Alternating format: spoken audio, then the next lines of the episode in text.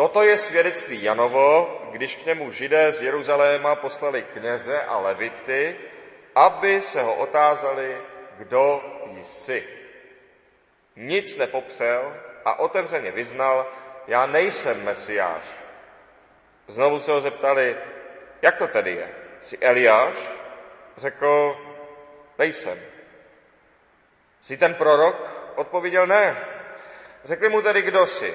Ať můžeme přinést odpověď těm, kdo nás poslali. Za koho se sám pokládáš? Řekl, jsem hlas volajícího na poušti, urovnejte cestu páně, jak řekl prorok Izajáš. Ti vyslaní byli z řad farizeů. Otázali se ho, proč tedy kstíš, když nejsi ani Mesiáš, ani Eliáš, ani ten prorok. Jan odpověděl, jak s tím vodou. Uprostřed vás stojí, koho vy neznáte. Ten, který přichází za mnou, jemu nejsem hoden ani rozvázat zemínek u jeho obuvy. To se stalo v Betanii, na druhém břehu Jordánu, kde Jan křtil. Druhého dne spatřil Jan Ježíše, jak jde k němu a řekl, hle, beránek boží, který snímá hřích světa. To je ten, o něm jsem řekl, za mnou přichází někdo větší, neboť byl dříve než já. Já jsem nevěděl, kdo to je, ale přišel jsem křtít vodou proto, aby ho poznal Izrael. Ján vydal svědectví, spatřil jsem, jak duch se stoupil jako holubice z nebe a zůstal na něm. A já jsem stále nevěděl, kdo to je, ale ten, který mě poslal křtít vodou, mi řekl, na koho spatříš sestupovat ducha a zůstávat na něm, to je ten, který křtí duchem svatým. Já jsem to viděl a dosvědčuji, že toto je syn Boží. Amen. Tolik je slov svatého Evangelia, posaďme se.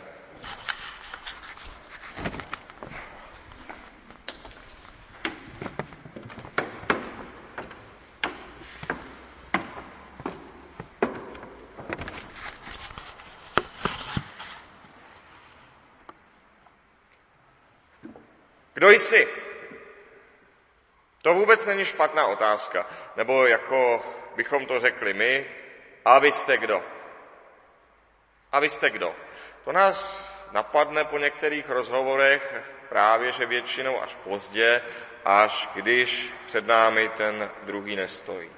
A vy jste vlastně kdo? Nejčastěji asi, když nám někdo chce něco prodat, řekněme třeba pojištění, a během hovoru náhle jakoby vás mírně káz, eh, káral a pomyslel, či pomyslela jste na stáří. A co až děti budou studovat, jak je zajistíte? A co odkážete rodině, kdyby, nedej Bože? A vy jste kdo, napadne vás, jak jsem řekl až pozdě většinou. Co máte se mnou společného? Co je vám do mých dětí a do mého stáří? Obecně tam, kde jde o peníze, o prodej, mají lidé mnohdy sklon blahoskloně radit, i když nejsou v tom postavení. Stavět se k vám jako nositelé nějakého důležitého poslání ve spořitelnách, v úřadovnách, energetických společností, ale často i v prodejnách a hospodách. A člověka až pozdě napadá, vy jste kdo?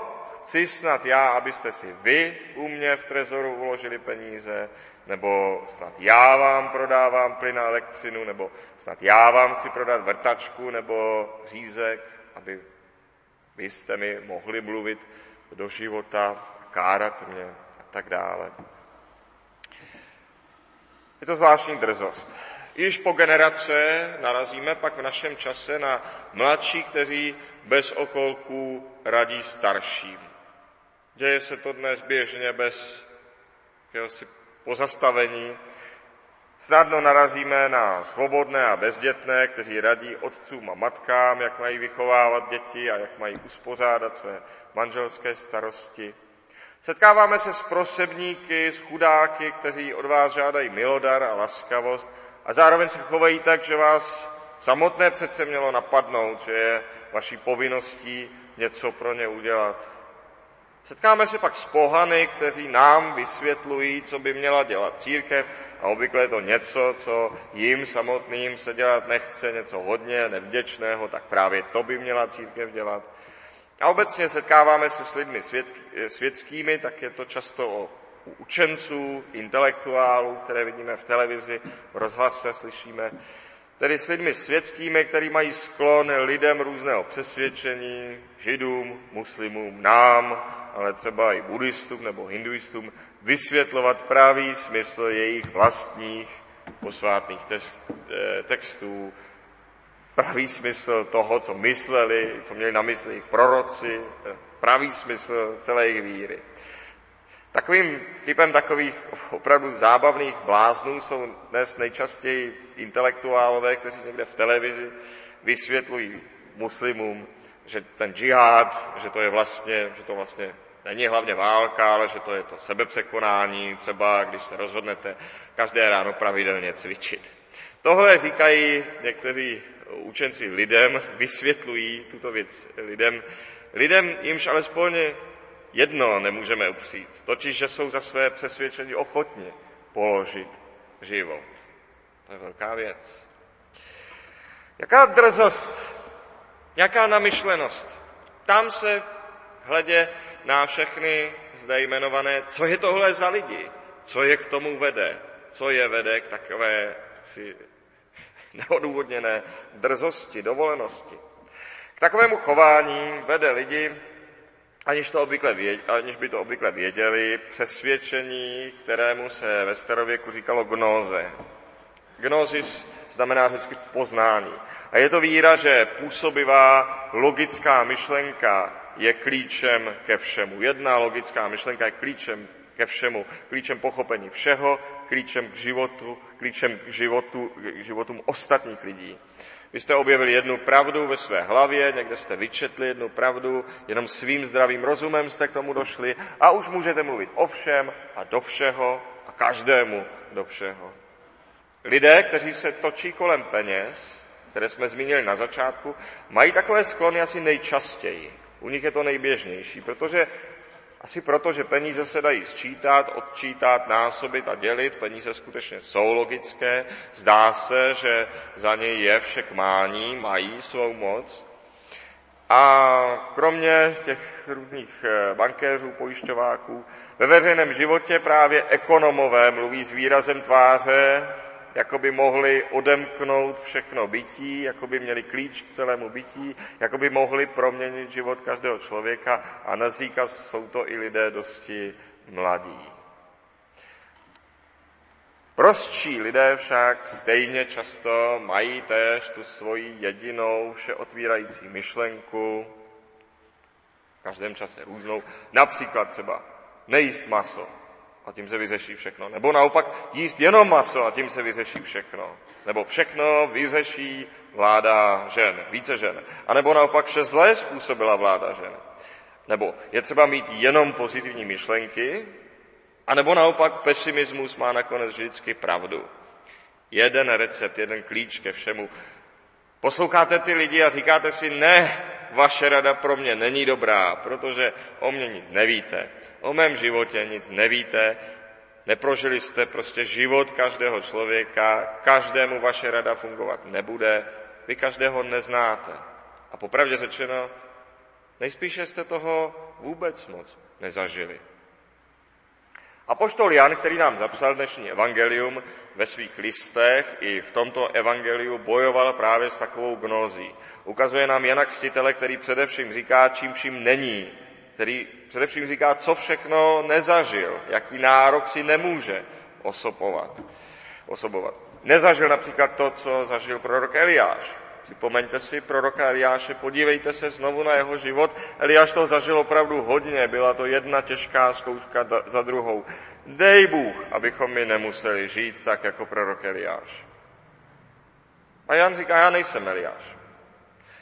Jan nehlásá jednu myšlenku. Jan hlásá toho, kdo přichází za ním. Slovo, které je skutečně klíčem ke všemu, protože skrze to slovo vše povstalo, skrze ně je vše stvořeno, skrze ně je vše uspořádáno. Bylo na počátku. A to slovo se stalo tělem a přebývalo mezi námi. To slovo není jenom na pohled geniální, vše vysvětlující myšlenkou v čísi hlavě, ale to slovo je živým člověkem a také pravým Bohem. Nechci tím ovšem říci, že by člověk nemohl mluvit o něčem, co sám nezažil. To je též veliký blud, že jak si člověk musí mít s něčím osobní zkušenost, aby o tom mohl mluvit, aby o tom mohl přemýšlet. To je samozřejmě nesmysl. Osobní zkušenost s něčím nám totiž stejnou měrou poznání dává, i nás čím, činí zaujatými, i nás jaksi oslepuje. Získáváme jak poznání, ale také zároveň se, se stáváme méně schopnými na věc podívat vnějšku. Každá zkušenost člověka mění. To je podstata zkušenosti, že člověk něco zažije a už nikdy není stejný. Třeba je pak lepší nebo horší, ale už není stejný, nevrací se do původního stavu. Konec konců to je také podstata prvního hříchu, jak ho máme popsáno v Genesis, sice, že okusili ze zakázaného stromu a mysleli, že se jenom něco dozví, jako by se to dozvěděli z televize nebo z internetu, a přitom je to změnilo. Ta zkušenost je změnila, už nikdy nebyli stejní, ztratili nesmrtelnost. Poznání zkušeností mění v dobrém i ve zlém. A ten, kdo radí, kdo vede, nebo i kdo soudí, určitě nemusí mít osobní zkušenost s tou věcí, ve které radí, soudí, vede. A někdy dokonce nemůže, někdy je to dokonce na škodu. Tak třeba doktor nemusí nejdříve mít sám mrtvici mozkovou, aby mohl operovat člověka s mozkovou mrtvicí.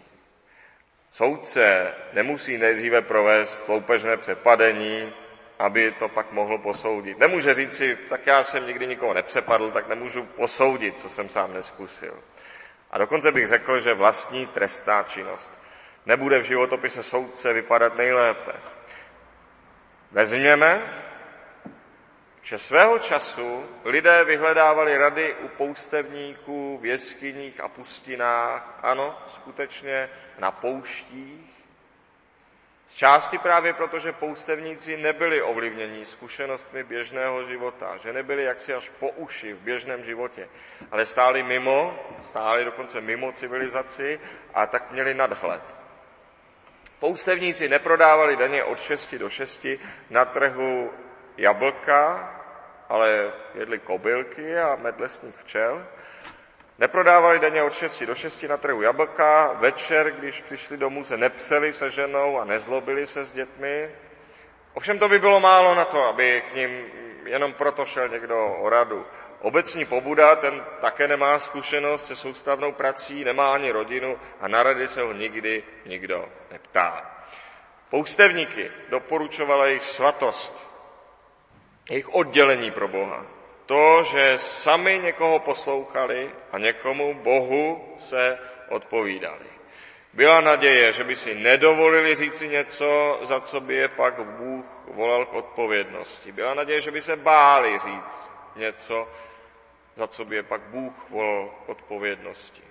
V tom byla jejich autorita. Když se tedy kněží a levité přijdou zeptat Jana, kdo jsi, tak skutečně naplňují zákon, skutečně dělají, co mají, skutečně dělají to, co bylo jejich úkolem. Pamatujme vždy při výkladu evangelií, že kněží, zákonníci, farizeové představují v evangeliu vždycky to, k čemu ještě člověk sám může dojít. To, k čemu ještě má a může sám ještě dojít. A Kristus pak vždycky to, k čemu nelze dojít jinak než skrze Krista. Kristus přináší vždycky to, co člověk nedovede udělat bez Krista, bez jeho přítomnosti, bez jeho pomoci. A tak zákonníci a levité se zde Jana ptají poctivě a správně, kdo jsi? Ať můžeme přinést odpověď těm, kdo nás poslali. Za koho se sám pokládáš? Co si myslíš, že jsi? Chceme-li se dostat dál než kněží a levité staré smlouvy, musíme dojít alespoň tam, co oni. Začněme tedy tím, že lidi budeme brát alespoň natolik vážně, jako oni brali Jana. Za koho se sám pokládáš? Jak, za koho se sám pokládáš? Co nám ty chceš dát? Nebo co chceš získat? Bereme to vážně. Ale pak se budeme ptát na následky. Pokud nejsi mesiáš, pokud nemůžeš spasit, tak proč prorokuješ? A Jan řekne, že nemá tu těžkou životní zkušenost Eliáše, nemá ani to veliké sdělení proroka